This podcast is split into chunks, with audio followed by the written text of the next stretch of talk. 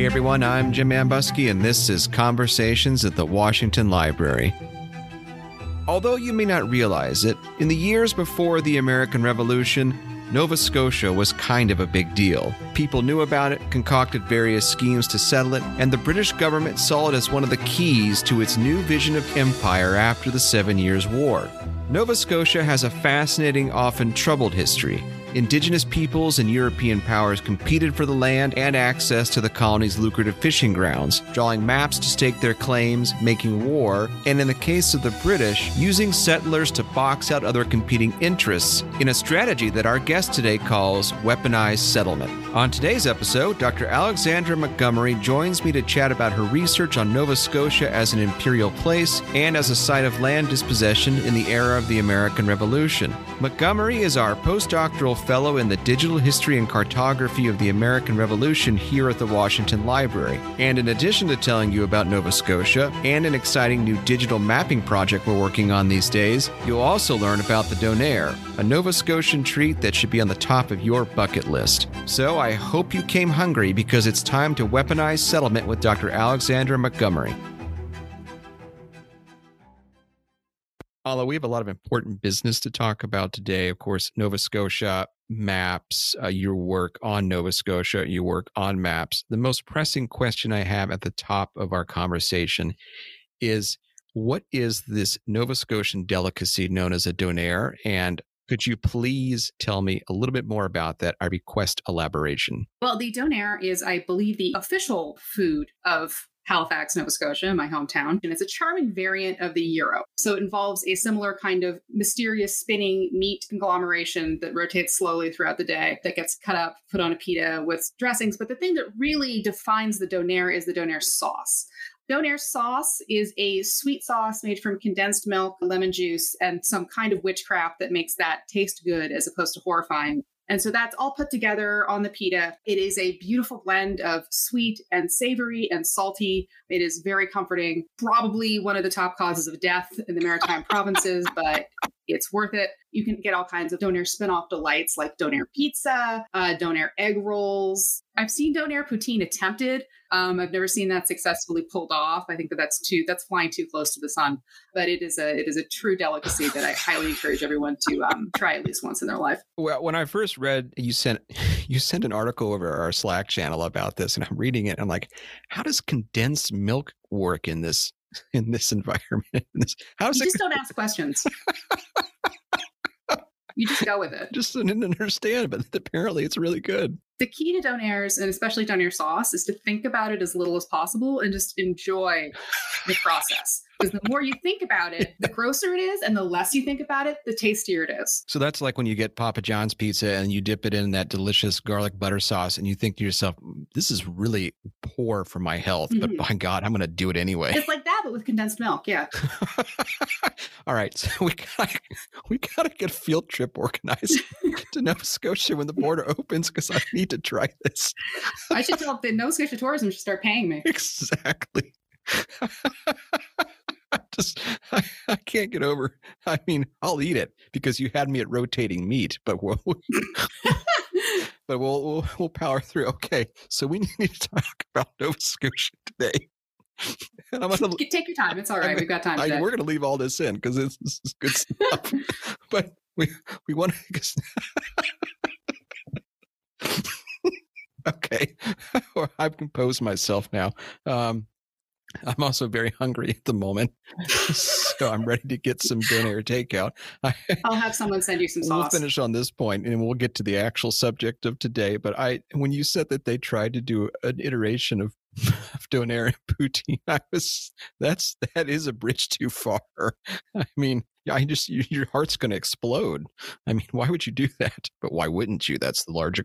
Because you can. It's like Mount Everest. exactly. It's a rock, and you're going to climb it. exactly.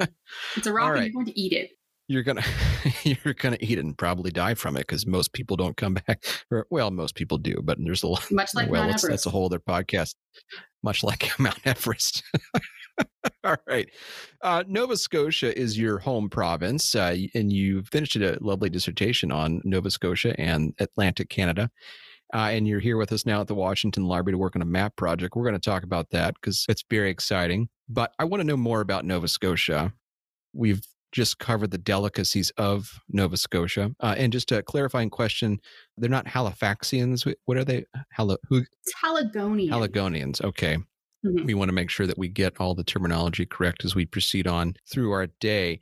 But Nova Scotia was a, a, critical province in the late imperial period, at least in terms of years before the American Revolution, and that it was uh, settled by, in part, by New Englanders and bastion of loyalism at the aftermath of the American Revolution. But Nova Scotia, wrongly, I think both of us would agree, gets ignored quite a bit in the years before the American Revolution. So, what's Nova Scotia all about? before we get to 1775. What's going on up there and how does it fit into the imperial framework in the 18th century? Yeah, sure. Well, I think that first and foremost, it's important to acknowledge that um, Nova Scotia and the Canadian Maritime Provinces are the homeland of Mi'kmaq people. Uh, Mi'kmaqi is the term that gets used to describe the Mi'kmaq uh, traditional homeland, which is pretty well contiguous with uh, what we think of as the modern province of Nova Scotia. Passamaquoddy people were living around in and around Passamaquoddy Bay in what's now sort of the U.S.-Canada border region. Wolastoqiyik, which are also known as uh, Maliseet or St. John's people, lived in and still live in a large portion of, of New Brunswick. And I think that it's important to keep foregrounded. What we're talking about is we're talking about an indigenous homeland. And we're talking about the process of an indigenous homeland being sort of violently and exploitatively transformed into Nova Scotia. And I think that's really important to keep that fact sort of at the, the top of the conversation. Because Nova Scotia is really it's um it's a made up concept that gets projected onto this space. The term itself comes from a very uh, shockingly short lived Scottish colonial project in the 1630s hence the New Scotland. That's a project that fails almost as soon as it gets started. They send like a handful of settlers into what was recognized to be French territory, um, and they sort of get immediately run out. But somehow the name sticks, and the next several hundred years are the process of trying to take this this idea, this concept of Nova Scotia, and make it into something that is more concrete, more actual, more real. So that's really the process that we're talking about here.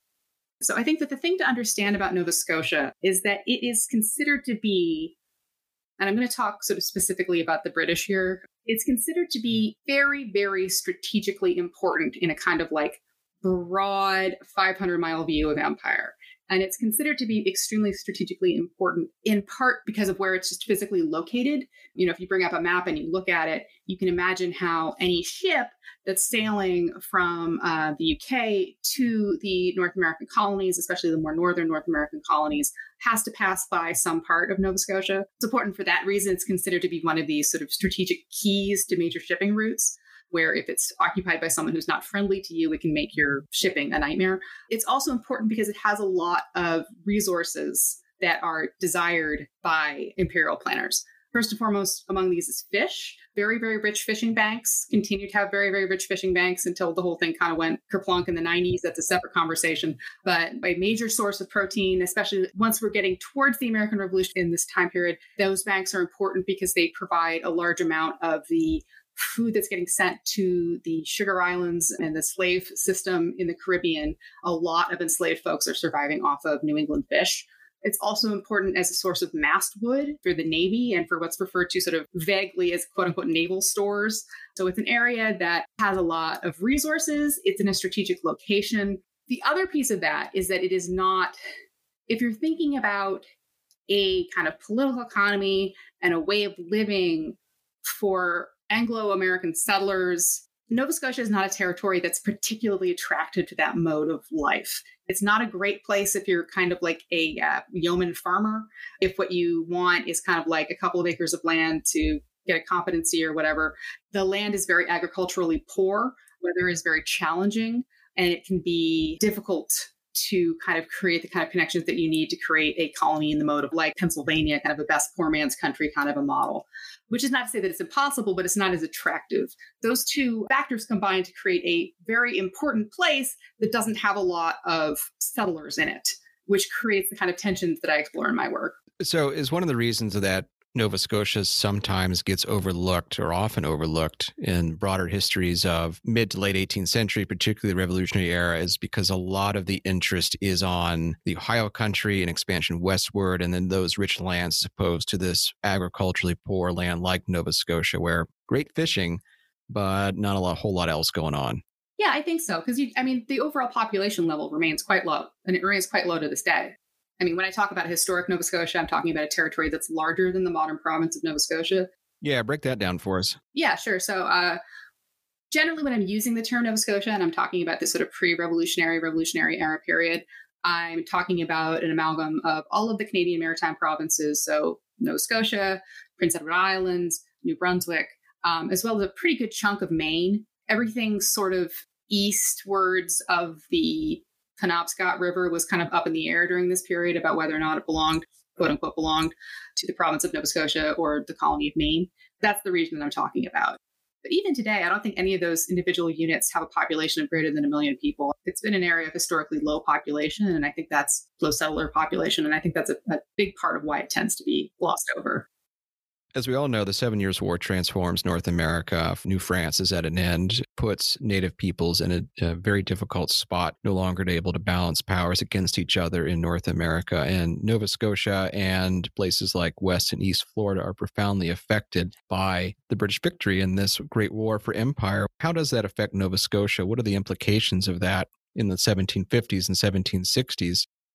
Sure. Well, it has a tremendous, tremendous impact on Nova Scotia. And sort of tell the story, I need to start it a little bit before the outbreak of the Seven Years' War. Nova Scotia, first of all, is one of the places sort of in conjunction with the Ohio country where that war really has its genesis the Ohio country and Nova Scotia are the two really hot spots in North America in terms of um, this clash between French and British ambitions that ultimately explode into the war. So the Ohio country story is pretty well known, um, especially coming out of a place like Mount Vernon, given George Washington's kind of like interesting relationship to the beginning of that theater of war. You mean when he started a global war? I was trying to put a more delicate point on it, but yes, I am, of course, referring to the time that George Washington messed around in the woods and started a global war. But at the exact same time as that was happening, there was this increasing standoff in what's known as the Isthmus of Chignecto. So it's the little strip of land that, that joins the mm-hmm. peninsula of Nova Scotia to the mainland of Nova Scotia. So in modern terms, it's the border between Nova Scotia and New Brunswick, where the British and French had forts kind of set up facing each other across this very short stretch of land. Both of them were sort of doing terrible things to the Acadian population to try to get them on side. Ultimately, this culminates in the deportation of the entire Acadian population. So, this is the other main sort of powder keg of war. But before that, let's go back uh, to the end of the previous War of Austrian Succession. So, New England troops sort of briefly captured Cape Breton, Fortress of Louisbourg. It gets given back.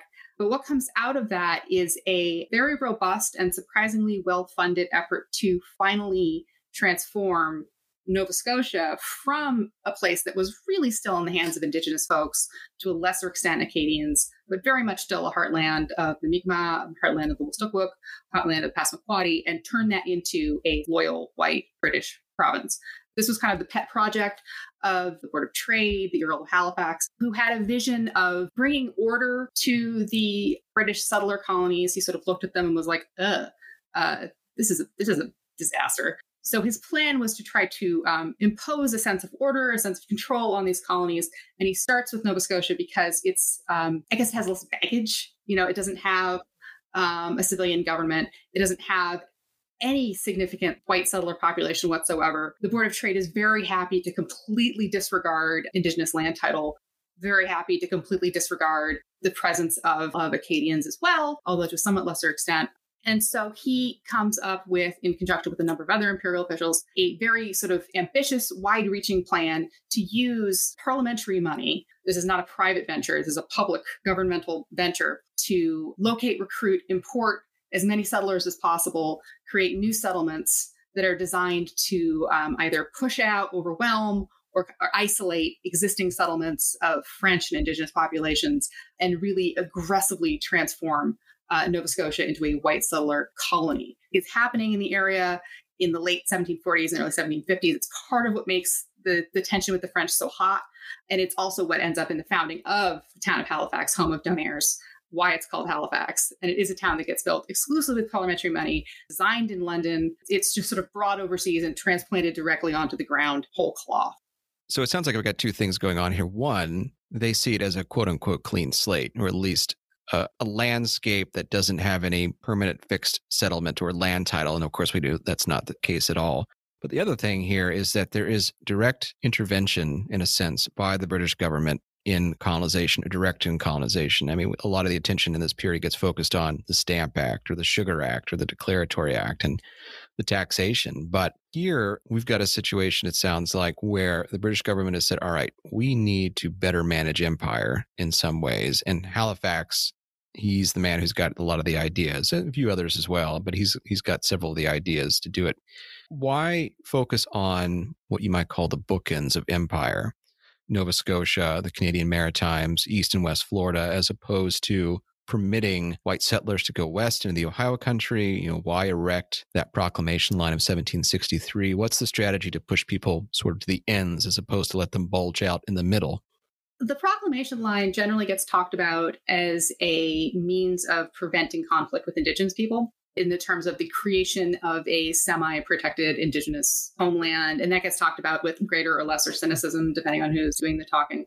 But what is less commented on, addressed with the Proclamation Act is that it's equally intended to keep settlers on the coasts and to kind of funnel settlement into these peripheries, into these bookends, as you just said. And they're very explicit about this. The Board of Trade is very explicit. And in some places, they actually say that that's more important than the idea of preventing conflicts with Indigenous folks in the Ohio country. Because, of course, there are Indigenous folks in both of those peripheries, especially in the North. I mean, the situation in Florida is complicated because we're sort of at the, at the very beginning of a narrative about the creation of Seminole people at this point. But in the North, very strong, very robust Indigenous nations that are very present. They're right the heck there. And they are never included in any of these concerns about protecting, supposedly protecting Indigenous rights or properties. In fact, the Board of Trade sends out this circular about identifying Indigenous land claims that's really directed towards people um, who are closer to the line.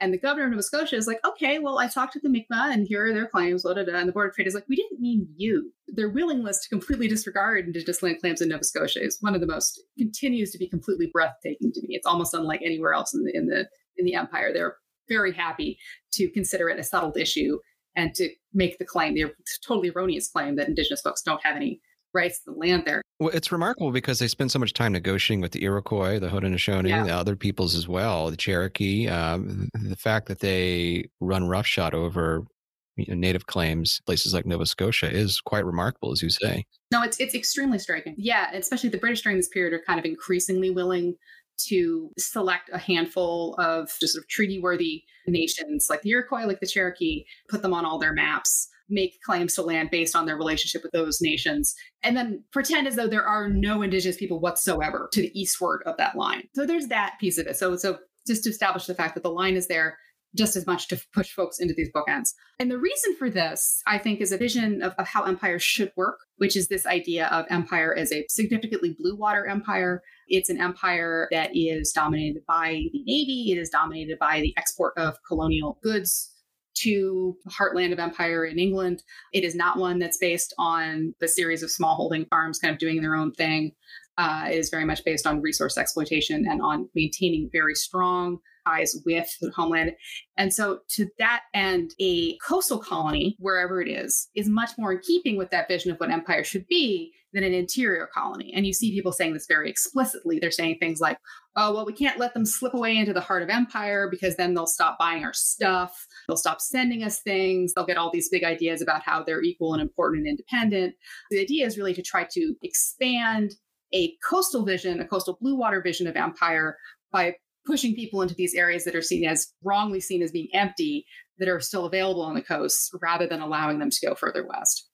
Yeah, when I was reading a couple of your pieces in preparation for our talk today, I, I, came across a citation to a document that I've only seen in transcribed form. There's some hints, and I can't remember the rest of the, the title, but but some hints, and essentially it's saying if we let them go west, they're going to set up their own manufacturers. We won't be able to control them. They'll be self sufficient, and and we'll be in trouble from an imperial standpoint. You got to see the original document in Kew, and I was super jealous. But it was part of that whole interrogation of empire in this critical moment where they're trying to take this more active role, but they see, and probably they had a pretty good foresight to see that what would happen if you know you did let people like the Ohio company do what they wanted to do in the Ohio country and settle and they're just going to make their own stuff and they're not going to have any need for us anymore. We can't let that happen. You use the term in some of your writings weaponized settlement, which was a new term to me. Unpack that for us. So, the idea with weaponized settlement is it's a term that I use to describe a phenomena that I see very strongly in sources, especially talking about Nova Scotia, but I see it all over the place as well. I think that it's it's something that goes far beyond Nova Scotia, which is this idea that settlers particularly white Protestant settlers, can be strategically deployed in order to make uh, and strengthen geopolitical claims. And I call it weaponized because the way that this gets talked about is in very explicitly military terms is this idea that another way to wrest land away from supposed enemies, be they indigenous, be they French, be they Spanish, is to deploy our settlers and they will uh, hold that land, they will win that land for us in a way that's very analogous to battles or sieges or erecting actual literal forts. They get, they get talked about the exact same way. So it's a very explicitly military view of what settlers are and what they do and what they're for. That's really clever, I think, and it makes a lot of sense. You know, the big buzzword in recent years has been settler colonialism, and it's really hard to say anything new at this point. One one professor who shall go unnamed was like, well, at this point, we've kind of worn out that terminology. And so let's start thinking about something new. But it sounds like from your weaponized settlement standpoint, then we've got actually a new way to think about this and a new sort of geographic understanding of what they're trying to attempt as opposed to simply, you know, planting yeoman farmers in there and calling it a day. There's very much an imperial dynamic to it that you may not see elsewhere in the North American continent. Mm-hmm. And the way I think about the relationship between weaponized settlement and settler colonialism, because this is a question that I, I, get fairly frequently, as you might imagine, is um, if settler colonialism is a description of, a, of an observable phenomena, the whole like it's a, it's a process, not an event, weaponized settlement is a specific way of understanding how that phenomena could be used for political ends. A war is politics by other means.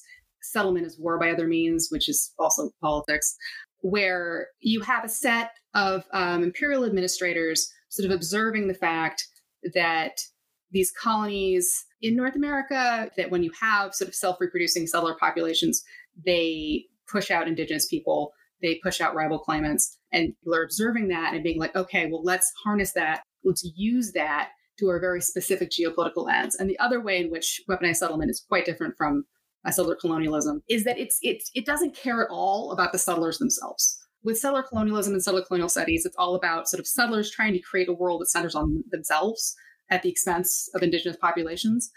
Weaponized settlement does not give two cares about actual settlers. And they talk about them in very instrumental ways. They are very willing to put them in situations of extreme personal danger to actual settlers. That's the way that these planners are thinking about them. They're just sort of thinking about them as warm bodies that will either absorb violence that they don't want to deal with or will sort of expand into territory that they would like to have. It's a view that is sort of simultaneously like deeply anti indigenous and also dismissive of actual European settlers. Let's talk about a couple of people who've got grand ideas for this place. One of them is Alexander McNutt, who I've encountered in my own work, but he was kind of on ah. the periphery of my work. And you know, I've talked before about the Philadelphia Company and the uh, ambitions of, of some folks there, but was telling you, I was like, I just can't understand what in the heck is going on. but fortunately, you do. And Alexander McNutt is at, at the heart of this, and he's an Irishman, right? If I remember correctly. Yes, he's he's Scots Irish. Yeah, Scotch Irish. And so he's he's often seen as this ruthless land speculator who's simply out for self-aggrandizement. But you've got a different take on I mean, this guy it's he's a just a fascinating character. Tell us a little bit about him, because you've got a different read on him. Mm-hmm. Alexander McNutt is one of my favorite. I mean, not favorite because I, I want to make it very clear that I do not endorse any of his views. And he's also just an absolute mess of a human being. But he's one of the most fascinating people that I write about. And he's also my dad's favorite character in my dissertation. And my dad uh, is convinced that we are distantly related to him, which is a, a whole other a whole other fun story. um, so McNutt is this character. Yeah, he's he's he's a sort of Ulster Scots descent. It's a little bit unclear if he was born in Ireland or if he was born in rural Virginia. Either way, he does. He kind of grows up in this kind of like quote unquote backcountry Virginia context. He ends up in the militia during the Seven Years' War. He's stationed in Nova Scotia. I just imagine him having some kind of like religious revelation being posted in Nova Scotia because he just becomes obsessed with it. It becomes his life's work. And specifically, moving white settlers into Nova Scotia becomes his life's work and his absolute central motivating obsession. McNutt is a guy I have described him as having a fluid relationship with the truth. yeah, I like that line in your, yeah, in your article. He, a lot of the stuff he says, and this is why he's been sort of dismissed out of hand so much, are just like demonstrably untrue. He makes these insane claims. Yeah. At one point, he's like, I've brought 4,000 people into this province. And at the time, the Nova Scotia has a white population of maybe 2,000 people. After the American Revolution, he sort of shows up in Congress and is like, I have the sole right to settle all of the Ohio country and the Susquehanna. And it's like, no, you don't. Why are you saying this? Who even are you? You're okay. So he's a very kind of like tall tale, like larger than life liar. Um, yeah.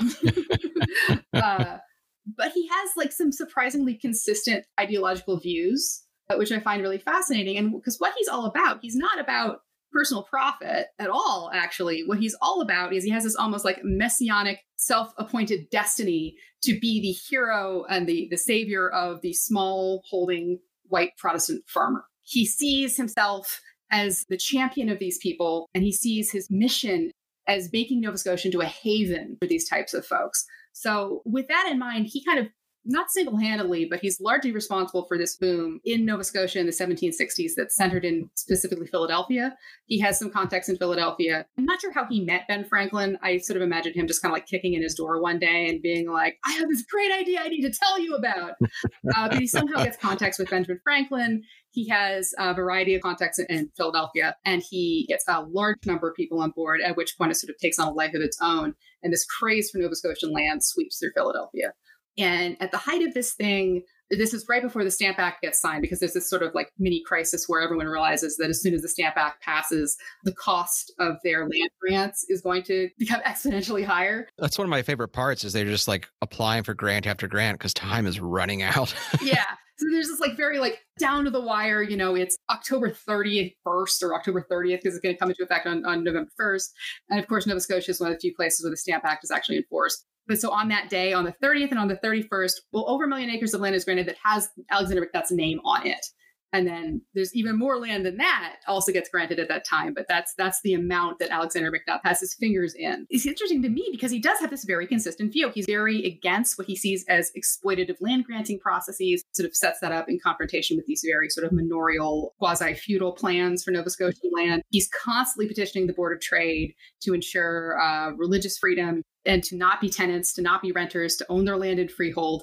And it becomes an obsession with him to the point that one of my favorite Alexander McNutt moments is he he's disgraced in part because he kind of goes after all of these Nova Scotia government insiders who he accuses of doing terribly nefarious things, which they are in fact doing. The other great thing about Alexander McNutt is like he's crazy, but he's not wrong about that part. And then he just starts granting other people's lands.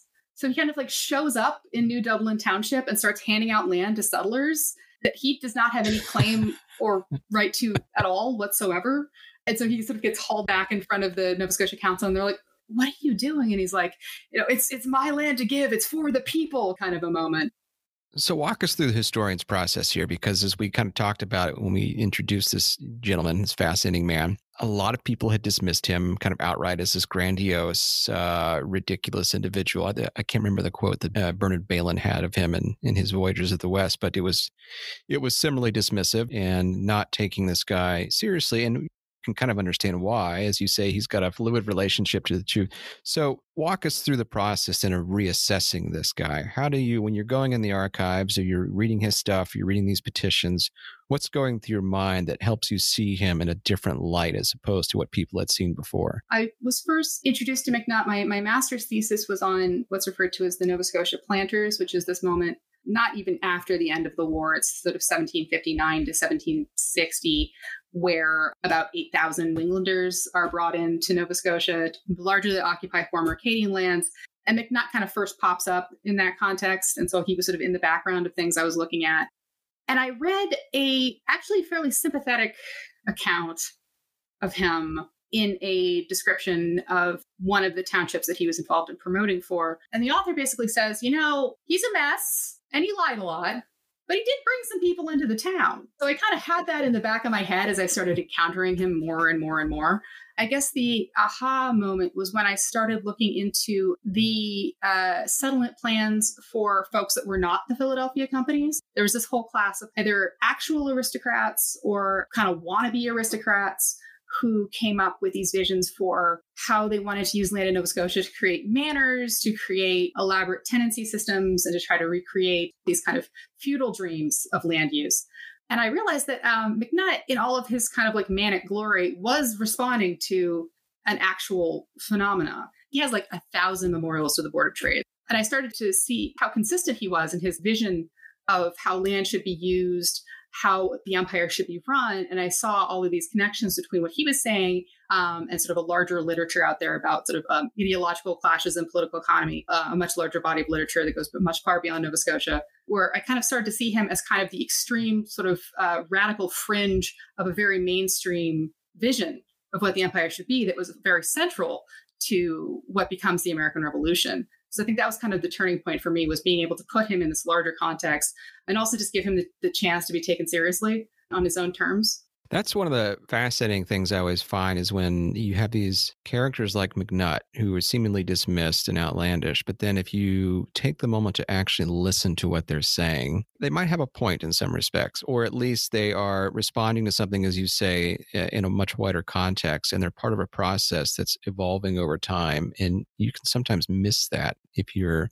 not attentive to it. I mean, one of the, the folks you brought up, or you haven't brought him up yet, but we'll we'll do so now, who's got these grand feudal manorial dreams is the Earl of Egmont. And he's kind of like, in a sense, the opposite side of McNutt in terms of his ambitions, but they're all part of the same process. What's his dream?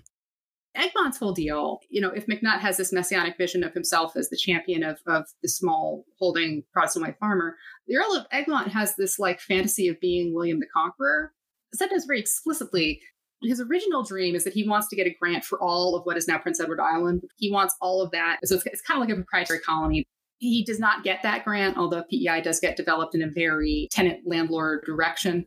The Earl of Egmont ends up getting a grant of 22,000 acres uh, centered on what is today referred to as Jeddore Harbor, headed Jeddore, and the eastern shore of Nova Scotia. He wants to develop it very explicitly as a feudal manor the highest expression of this is he he has someone go in and you know very detailed survey map of the whole of his whole land holding.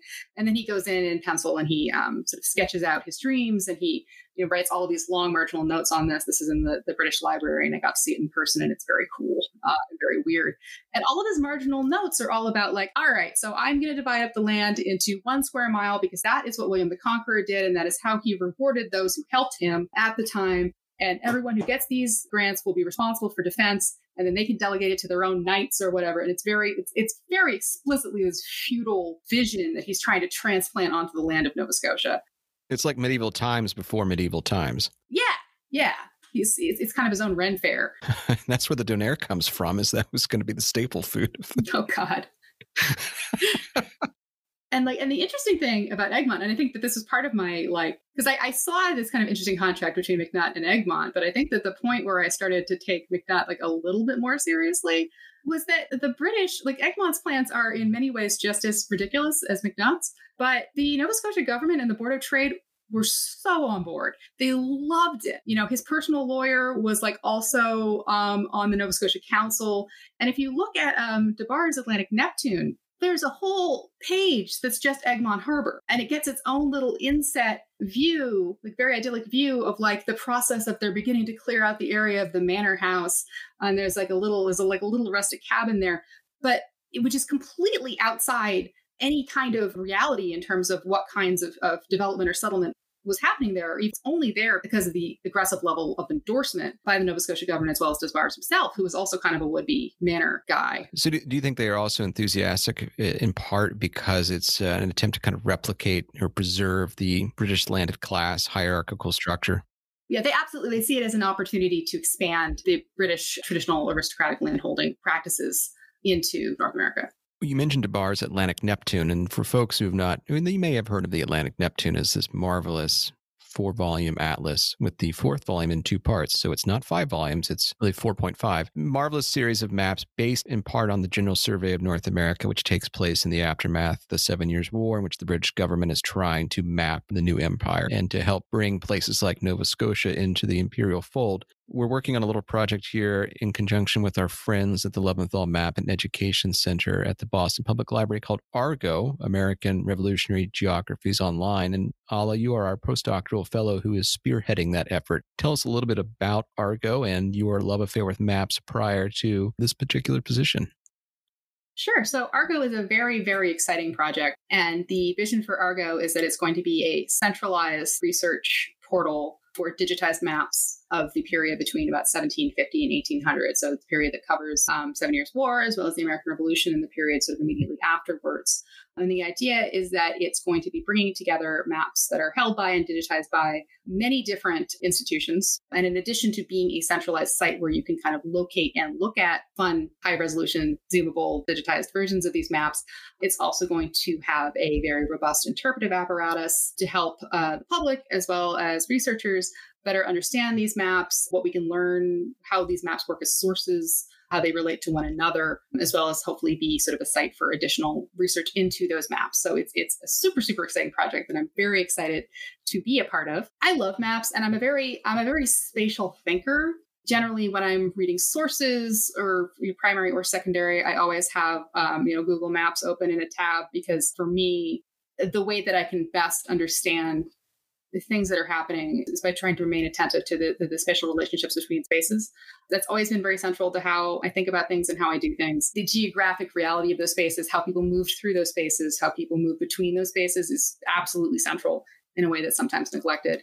And then as I've moved into the dissertation work, so I made reference to the Egmont map already here. McNutt also made a great map that I often think about and talk about and write about in conjunction with that Egmont map where he takes a uh, map of Nova Scotia and he shades in areas that he says he has a right to.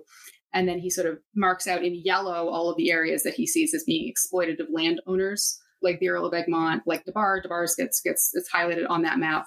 And just thinking about the ways in which people were using maps to make arguments for what the empire should be, how land should be used, how land should be organized during this period it's easy to look at something like Des Barres's like Neptune and just be like, oh, look at all these cool maps, coastal maps, and like be like, okay, well now I understand, you know, how people got from point A to point B, which they are. But Des Barres is also, you know, a very specific argument about what those lands should look like, how they should be run. You know, Des Barres doesn't include any indigenous presence whatsoever in any of his maps of Nova Scotia. He goes out of his way to actually erase them in some places. And he specifically highlights landholding practices that are in line with his own sort of more manorial aristocratic visions of how land should be held and how land should be used. And I think attentiveness to that allows us to both have a better understanding of how people were really moving through this space, but also how people were understanding and making arguments about this space. I think it's all very well said because one of the things that uh, I find interesting is is map. You know, maps are very fun to look at. There's no question about that. Colorful, even when they're not colorful, they're they're very pleasing to look at. But I think it was your advisor, Dan Richter, who said you have to listen to your sources. And the same is true with maps. I think sometimes you get lulled into a false sense of security because maps are neat looking, but those people are trying to tell you something and they're making an argument about something. And sitting with that in the context of other sources is a really fun way to unlock not only the landscape of the past, but then what people are trying to accomplish and the, as Karin Wulf likes to say, the context in which decisions are made. It's it's a great way to think about them, I think.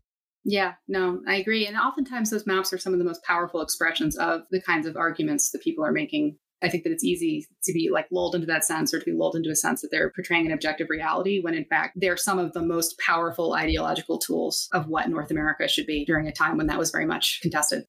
More conversations after the break. Hi, friends. Did you know that the Center for Digital History also produces live stream interviews with some of your favorite authors? Head over to www.mountvernon.org slash GW Digital Talks to watch our past programs and register for upcoming events. We hope to see you online soon. And now, back to the show. Paula, what book are you reading right now?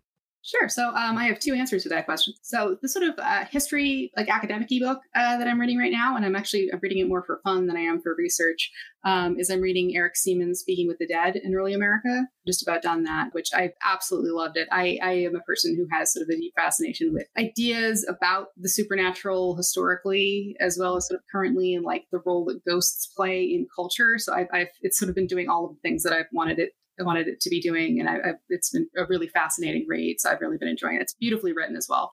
The other thing I'm reading right now is I am actually I am rereading the Little House on the Prairie series by Laura Ingalls Wilder, which were um, they were dear favorites of mine as a kid. I was one of those little girls that like was very obsessed uh, with Little House on the Prairie, and it's been really interesting to revisit them because I have been fully aware of the many, many, many ways in which they're problematic for you know quite some time, but I, I haven't actually revisited them since I became an adult with way too many degrees. And it's been it's been really striking. It's like it's like there there have been moments where the sort of expressions of a settler colonial, like a, a romanticized settler colonial viewpoint, are like so crystallized, and I'm like, I'm gonna take that out and use it as like a quote that I can then dissect in Farmer Boy, where uh, Almanzo's pa is like, you know, never forget that before you know America was just a tiny handful of people clinging to the coasts and you know we farmers are the ones that took it and we made it. And we took it from the spaniards because they were arrogant and the french just wanted furs. And it's like such it's like a parody of itself almost of just how, how, how pure an expression it is of a very particular vision of what settlers are what settlers do that it's like it's very it's very interesting. It's a very interesting thing to revisit as an adult who is the author you admire most at the risk of being slightly pandering, I'm going to say Dan Richter, who is my advisor. Uh, but I mean that seriously. You know, I think that he is one of these historical authors that really cares about writing and really cares about creating a book that is just as much a work of writing as it is a work of scholarship as well as just being kind of as a person very oriented towards bringing up people around him, which is something that I, I, really, really admire about him. He's a good one. What is the most exciting document you've found in your research? Mm, okay, so this is another one I have two answers to: a fun answer and a answer that is more oriented towards like um, something that was actually helpful for my research. So the one that was really helpful for my research is um, there's this map by Charles Morris, who is a Surveyor General of Nova Scotia in the 1750s and 60s, that comes from this weaponized settlement tradition where he actually he goes in he he he does a very accurate uh, survey and mapping of Acadian settlements and then he goes back in and he draws in these little grids, which are all the locations where the plan was to strategically deploy Protestant families. And the explicit goal of this, if you read sort of the attached materials that comes with this map, this idea that the Protestant families deployed in these areas were going to sort of by the strength of their own sort of reproductive and uh, cultural merits would expand from within these Acadian settlements and overwhelm them, either by intermarrying with Acadian women and, and somehow converting them, or just by like kind of crowding them out in a way that they would kind of wither away. And the Morris map, and that was a vision that I knew well from the textual writing about this moment, about this time, but seeing that map where it's just so explicit, it's like we're going to put them here, here, here, and here, and this is what they're going to do, was like breathtaking. Like I just stared at it like dumbstruck for like several minutes because I was like, oh, well, here's my thesis. Like here it is. Cool, great, love that in kind of a more fun thing, I did a research trip to the UK. I spent a couple days uh, in Wales, mostly as just kind of like a vacation tack on. But I was in uh, Bangor and I knew that they had some archival holdings at the University of Bangor there. So I was like, all right, I'm going to go check those out. They had a very small collection of folks that actually were um, peripherally involved in Pictou and in uh, the Philadelphia plantation there there wasn't really anything in there that ultimately made it into the dissertation. But what I did discover is that Edmund Crawley, who was a member of the Nova Scotia Council and was involved uh, sort of peripherally in this, believed himself to be a prophet who was having messianic dreams. You know, I was reading his letters and it was all about how, you know, I had a dream of a canary. And what that means is I should invest in the Canary Islands. And sort of like dreams about him predicting how long it would take his kids to like sail to and from England. And also included was uh, this poem, which I'm going to read, which is entitled The Millennium by Edmund Crawley. In 1803, universal harmony will be. Lion and the lamb will then agree in the most sacred opinion of EC. This is written in 1795, and this is his prediction that the world will end in 1803 with the second coming of Christ. Well, somebody's a little bit late. Um, maybe not the most accurate prediction ultimately. Maybe not the most accurate. That's a whole other show is millennialism and uh, prophecies of the return of the king. Um, not Aragorn, but uh, Jesus Christ. When you ascend to the great uh, library in the sky or the archive, whatever you so prefer, what do you hope people remember most about your work? Weaponized settlement is really that's the thing that I would like folks to take away from my work. This idea of the role that the state, very broadly understood, the state had in actively promoting settler expansion in a very kind of instrumental and cynical kind of way. I think that a lot of the time when we are talking about European settler expansion or we're talking about settler colonialism, the emphasis, you know, not incorrectly gets placed on the individual settler families. That's kind of like the vision that I think that even historians kind of adhere to when none of that expansion, none of that expansion with all the violence um, and the dispossession and, and, and the disaster that it brought on indigenous people, that is not an individualistic project. None of that would have been possible without the buy in, active support, and investment of various governmental and quasi governmental bodies. It simply wouldn't be possible. And I think that focusing on Nova Scotia allows, you know, it's, it's very explicit there. It's very, very clear and it's very, very obvious. But I think that that is equally true of places like the Ohio country. I think that without uh, buy in infrastructurally from governments, from motivated individuals, from people who saw political advantage in promoting that kind of settlement, you the history of North America would have looked extremely different. And I think that's kind of like the central thing that I'd like people that if I do anything, that's a contribution I would like to make. Well, you convinced me and I'm going to cite you. So that's one. Yay. well, that's a win for me. oh, thanks very much. This has been great. Thanks so much for having me. This is this has been great. Thanks for joining us today on Conversations, a production of the Center for Digital History at the Washington Library. I'm Jim Ambuske, your host and producer. Jeanette Patrick offered editorial assistance with additional support provided by Mount Vernon's Media and Communications Department. Our music is Witch's Brew by C.K. Martin. Be sure to subscribe to Conversations on Apple Podcast, Stitcher, or wherever you get your favorite programs. If you like the show, please rate and review it on your favorite podcast app. Find this and other episodes by heading over to our website at georgewashingtonpodcast.com. Thanks, and we'll see you next time.